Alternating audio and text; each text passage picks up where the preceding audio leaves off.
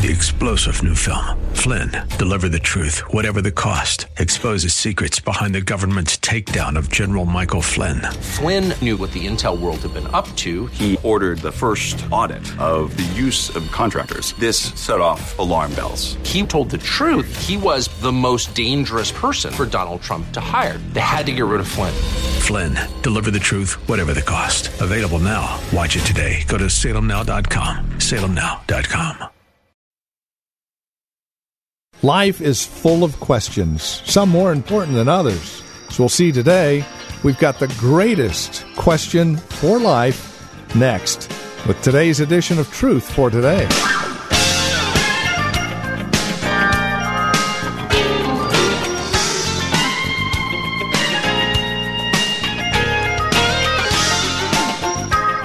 Ask 100 people the first question they'll ask God when you get to heaven, and they'll give you 100 different answers. But there is life's greatest question that we have before us today. Welcome. This is Truth for Today with Pastor Phil Howard, the ministry of Valley Bible Church right here in Hercules. We would invite you to join us today as we examine life's greatest question and its answer. And it's all straight from God's Word. Here's Pastor Phil Howard now with today's broadcast of Truth for Today. Well, I want to speak on life's greatest question. If you don't have the right answer on this question, uh, there's just no, you either get an A or an F. It's passing, no passing course. The greatest question in life. Jesus said, What would a man or a woman give in exchange for their soul? And I can name you a lot of things money, sex, pleasure, power, uh, pride, uh, religiosity instead of uh, regeneration a form of being godly, but as empty as you can be. Uh, the vocabulary without the reality. Uh, to name it, but not have it. To call him Lord and not do a thing he says. There's a thousand ways you can sell your soul, and many have sold Christ out for cheaper than 30 pieces of silver. They've been weighed in the balances and when Satan offers them the kingdoms of this world, they say, I want that. They only go to God as a last resort, and many times we come to God not to be saved, but just to um, uh, unload all that's wrong with us, but we don't really want Him, and He's not so foolish as not to understand. What is life's greatest question? Of all places for it to be asked, Paul and Silas involved in preaching. They wind up in jail. And while they're in jail, God begins to deliver them, and the place begins to rock. Nothing to do with Elvis. And uh, the jailhouse is rocking, literally. And uh, uh, there's a jailer there that becomes scared to death. He thinks he's going to die. In verse 29 of Acts, the jailer called for lights when this earthquake is going on and this divine deliverance. And the jailer called for lights, rushed in, and fell trembling before Paul and Silas. He then brought them out and asked, Sirs, what must I do to be saved? They replied, Believe in the Lord Jesus, and you will be saved, you and your household. That question, what must I do to be saved? What must I do to be saved? Let me share some concerns with you before I answer the question. Concerns I have for a day of a simplistic gospel message in which Paul writes the book of Romans and he spends 15 chapters explaining the gospel. I'm not ashamed of the gospel. By it is the power of God unleashed but he spends 15 chapters almost explaining the ramifications of it. I'm concerned today at how little content people are believing to think that they're saved. That we've reduced Christianity to the smallest. If you'll just uh, accept Jesus in your heart, uh, or if you'll just say you believe, or if you'll repeat this prayer, or if you'll make a decision for Jesus, raise your hand. I'm afraid. I'm afraid of it. I'm seeing the fruit of it. People who've done things. Or I hear this a lot. I received Christ when I was seven years old. Dropped out of the church for 30, now I'm back. As though they got saved at seven. I would just caution children's workers. It's easy to get a child sometimes to raise their hand under peer pressure or out of a desire to please an adult. But we must convince that child that raising your hand doesn't save. Raising your hand does not save. Something more than raising a hand must be understood by that child to know they're saved. I don't want to interview them at a membership class and say, How do you know you're going to heaven? I raised my hand when I was seven in junior church. That's not good enough. Why did you raise your hand? What were you believing? What were you trusting? Were you aware of anything else besides that going on? We'll get there. Uh, I'm concerned about Christians whose lives have not been changed. They claim to be Christians. And uh, with their mouth, they say they're believers. But look at Titus 1.16 as a point of reference. Titus chapter 1, verse 16. And then we're going to go to Matthew 7. So while you're doing your hunting, just save a place to come back. Notice 116. They claim to know God, but by their actions they deny Him. They are detestable, disobedient, and unfit for doing anything good. The false professors of the day of Paul, they claim to know him, but their actions deny him. James 2:14 says, they have a faith that does not work. They have a faith of demons that can say there is God. There is these truths. Wonderful. But their belief in those truths has not been deep enough to affect their behavior. They are saved without behavior change. And I'm amazed that in this day and time, when I see all kinds of strange breeds in the church, like the many animals on the ark, that you have to get up and say to a church, salvation changes people. Salvation changes behavior. You become a new creation in Christ. Old things pass away. Behold, all things become new. That there is a breaking. Christ said in Matthew 7, the end of the Sermon on the Mount, in which he is saying, unless you have a righteousness that exceeds that of the Pharisees, you shall in no wise enter into heaven or into his kingdom. And he says, let me tell you what a man is like who builds his house on the rock. He hears these sayings of mine and he does them. He's built on the rock. The man who builds on sand hears the same truth, hears the same teacher, but he does not do them. He is like a man who's building his house on the sand. The storm will come, and great will be the destruction thereof. God has not brought a salvation to mankind that is so anemic it can't change him. That is anathema gospel. It is not a works gospel. It's a gospel that takes an insane Jewish zealot named Paul and turns him around and makes him the apostle. It emptied the houses of prostitution in Corinth.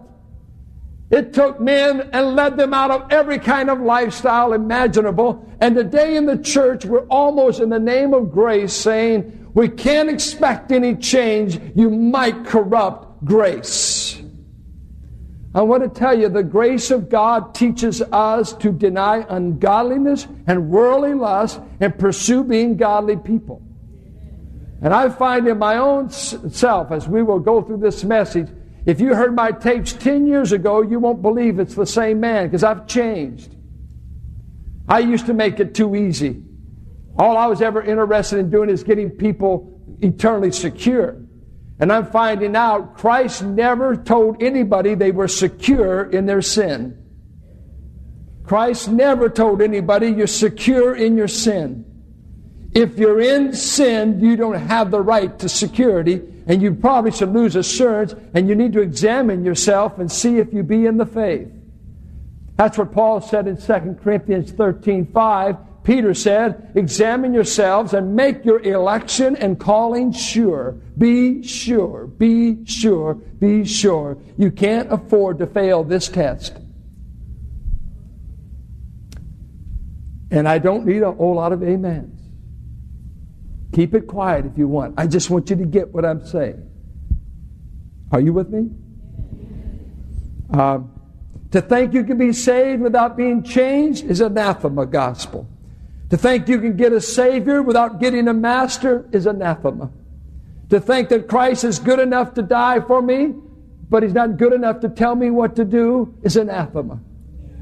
A faith that does nothing but assert rote presentations four steps to salvation. Or if you just said he died, he was buried, rose again, I'm saved. No, you're not. You just got a good rote memory. Those truths mean nothing until quickened by the Spirit of God. I believed them all my life, but I wasn't saved all my life. I didn't believe them in a biblical sense. Grace without works, faith that does not work, is a faith that does not work and it won't get you to heaven. I, am concerned about uh, decisionism, that all the emphasis is make a decision for God. It's unbiblical language. We're not making a decision for God, we're receiving a gift from God. And you do it in a point in time. I know that. But we must be careful that we don't say our salvation is I've got faith in my decision. Faith in faith doesn't save. Faith in Jesus alone saves. It's not faith in faith. I raised my hand, I must be saved. God owes me eternal life. But where have you been since? Well, I just did it one Sunday. Uh, I got the pressure off. I'm going to heaven. No, you're not.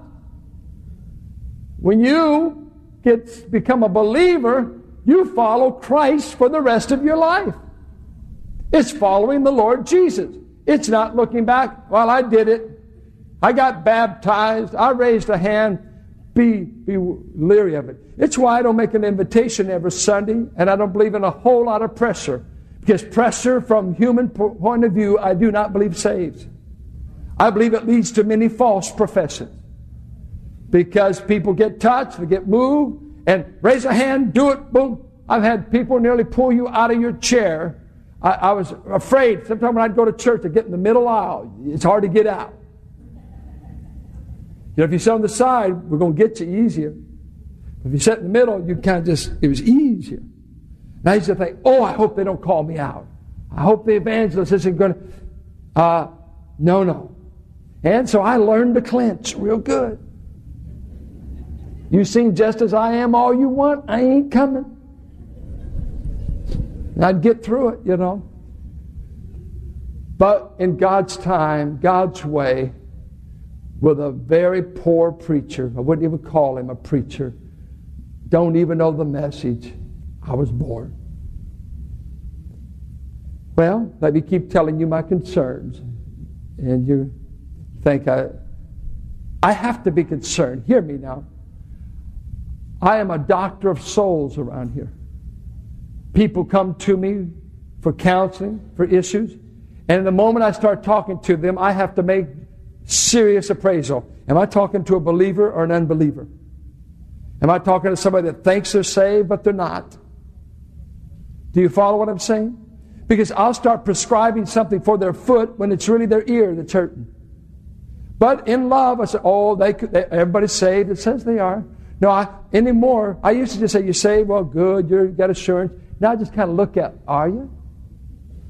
How dare you question my salvation? Oh, I got every right to. If you're really saved, you want to talk about it. If you really know Him, I can't ask you enough questions about him. If you don't know, say, hey, now don't mess. I'm here. Leave me alone. You quit preaching and gone to meddling. You know, what do you mean asking me, do I love him? Do I pray? Do I follow his word? That's none of your business. You act like a preacher, right? Because walking this building didn't make you a Christian. And the best part of your life, I see one hour when you're just quiet or laughing here. What do you live like Monday through Saturday? I don't get to see usually. Does it work on Monday? Do your kids think you're saved? Get in there. I'm saved. Yeah. It's really made a change, hasn't it? Does your employer think you're saved? Does anybody know you're really saved because you act saved and you can't hide it? I'm weary with easy believism. Just believe the gospel and you're saved. Well, that, that's nice. What do you mean by that? Well, uh, uh, don't ask him to do anything and, and believing. You believe Jesus died, don't you? Yeah. He, he was buried, rose again. You believe that? Well, yeah, yeah, I do. Well, you're saved. Oh, okay. I didn't know that. Thank you. Just write it here on a card. You said it today and repeat after me. Uh, Lord Jesus, I take you into my heart. Lord, I take you in my heart. Be my Lord and Savior. Be my Lord and Savior. Amen. You're now in the kingdom. Are they? Some are. Some aren't. We want to be careful. Because if we give them false assurance, they may ride on that the rest of their life and keep saying they're saved when they're not. And they still go to hell. Would that be true? Could you say all your life you're saved and ultimately be lost?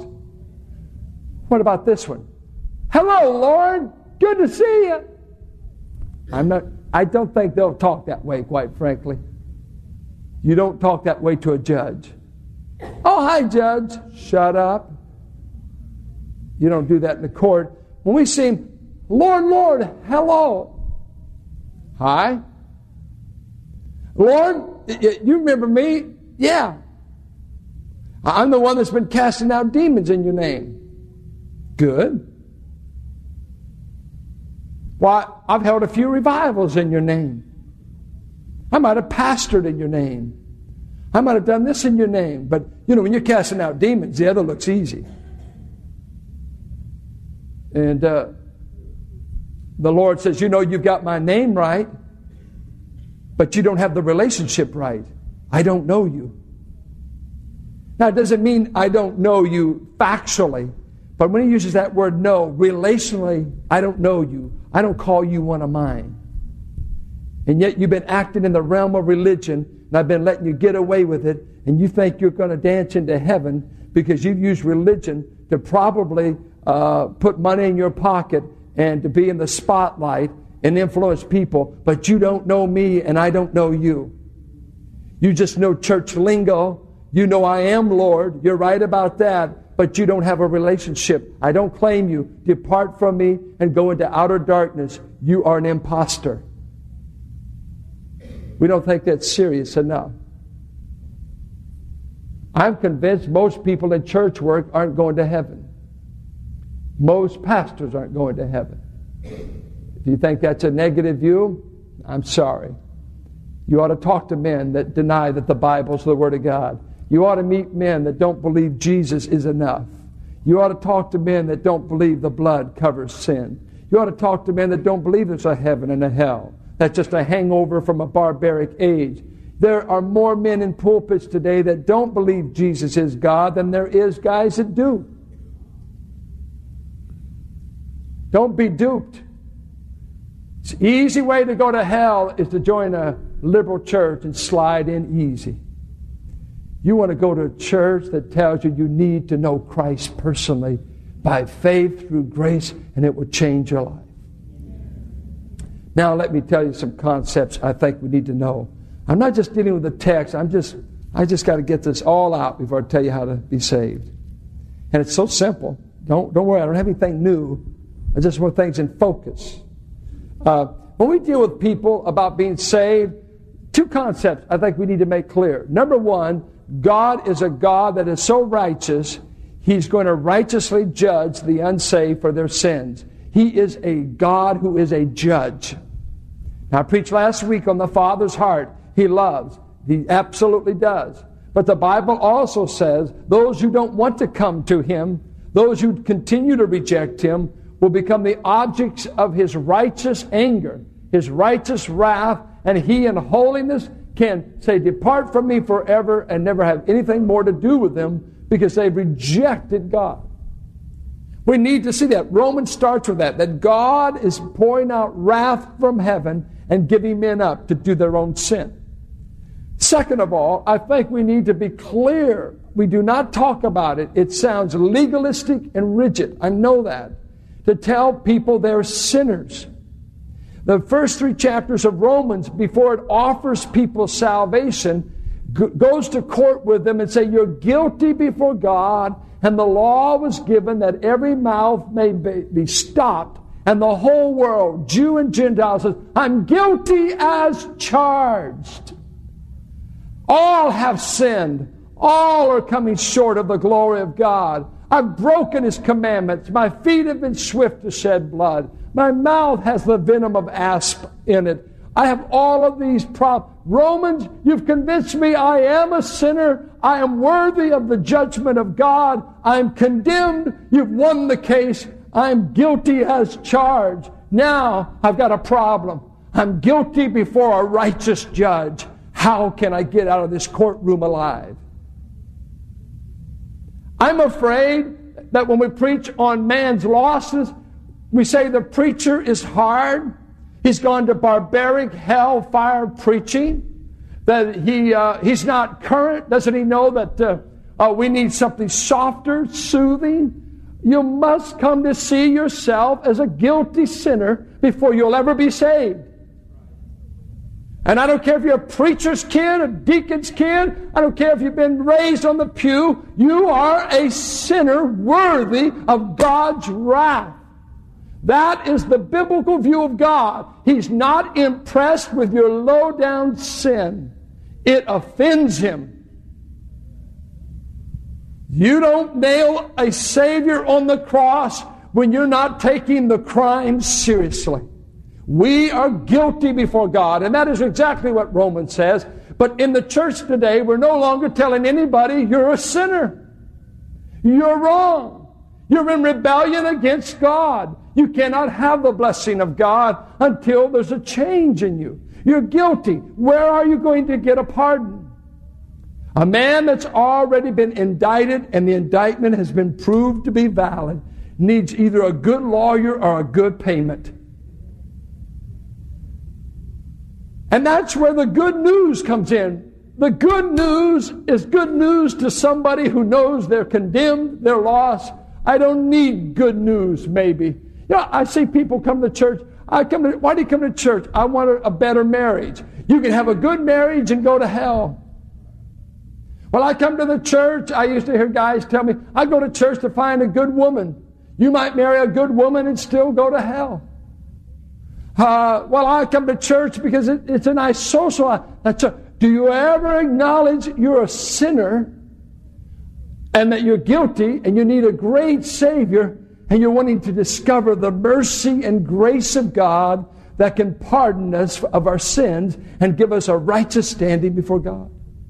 This is the gospel that guilty people can be pardoned through Christ. And when we're pardoned through Christ, He changes our life forever. And with that, we come to the end of our time together here on Truth for Today, the ministry of Valley Bible Church here in Hercules with our teacher and pastor, Pastor Phil Howard. Thank you for spending time with us today. Our prayer is you are growing in grace, growing in God's love as you take the time to study God's Word with us on a regular basis here on Truth for Today. If you have questions about the broadcast, feel free to write or call us. Our phone number is 855 833 9864 or write to us at 1511 M. Sycamore Avenue, Suite 278, and that's in Hercules, California. The zip code is 94547.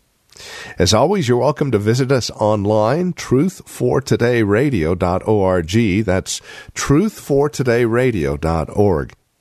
Also, men, please mark it on your calendar and plan on joining us for our men's conference. That will be taking place Friday and Saturday, March 8th and 9th. Check-in begins Friday at 5:30 and all day Saturday, March 9th. Breakfast begins at 8 a.m. Now, the price for the conference does include dinner Friday night, breakfast, and lunch on Saturday. Who should attend? Well, the conference is for men who want a closer walk with Christ and seek fellowship and inspiration from other men who want the same. And you should attend because it does promote spiritual growth and enlightenment.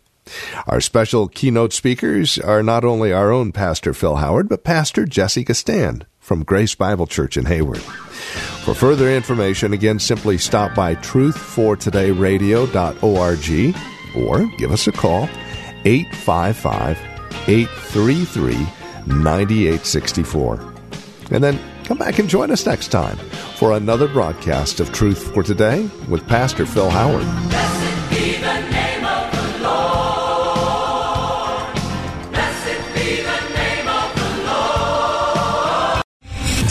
General Michael J. Flynn, head of the Pentagon Intelligence Agency, knew all the government's dirty secrets. He was one of the most respected generals in the military. Flynn knew what the intel world had been up to. He understood its funding. He ordered the first audit of the use of contractors. This set off alarm bells.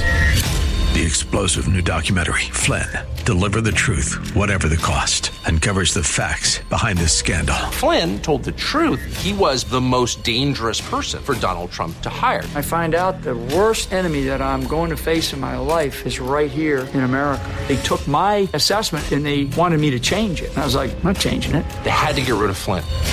With in depth interviews, archival footage, and never before seen personal records of the man behind the headlines. I just felt like I was drowning. Flynn, deliver the truth, whatever the cost. Available now. Watch it today. Go to salemnow.com. Salemnow.com.